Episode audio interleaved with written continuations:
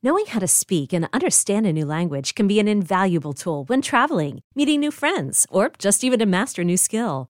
But it's not always simple when you're bogged down by textbooks and structure classes. That's why so many people trust Rosetta Stone. Rosetta Stone is the most trusted language learning program, available on desktop or as an app. It truly immerses you in the language you want to learn, like Spanish, French, Italian, Chinese, and more. You won't just be studying English translations. The Rosetta Stone intuitive process helps you pick up a language naturally, first with words, then phrases, then sentences. Don't put off learning that language. There's no better time than right now to get started. For a very limited time, listeners can get Rosetta Stone's lifetime membership for 50% off. Visit rosettastone.com slash rs10. That's 50% off unlimited access to 25 language courses for the rest of your life. Redeem your 50% off at rosettastone.com slash rs10 today. We often hear that black people don't swim or do water sports. For example, many consider surfing a white people activity, but this is a bona fide white lie. This is 2 Minute Black History What You Didn't Learn in School.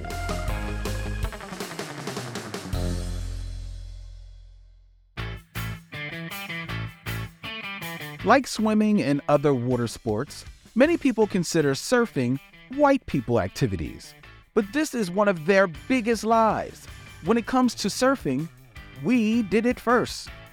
Popular histories claim that Polynesians were the only people to develop surfing, that the first written account of surfing was in Hawaii in 1778, or that white filmmaker Bruce Brown introduced surfing to West Africa. According to professor and author of Undercurrents of Power Aquatic Culture in the African Diaspora, Kevin Dawson, none of this is true.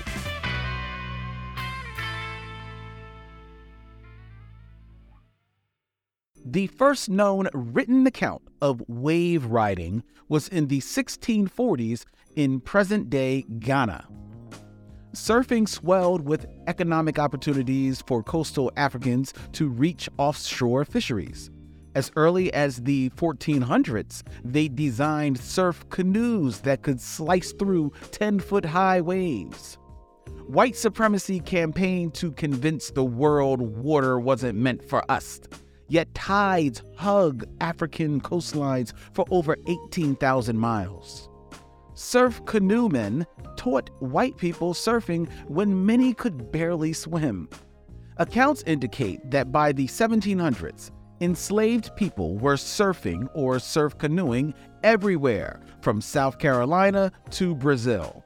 Today, collectives like Black Girls Surf and Mami Wata continue this rich legacy.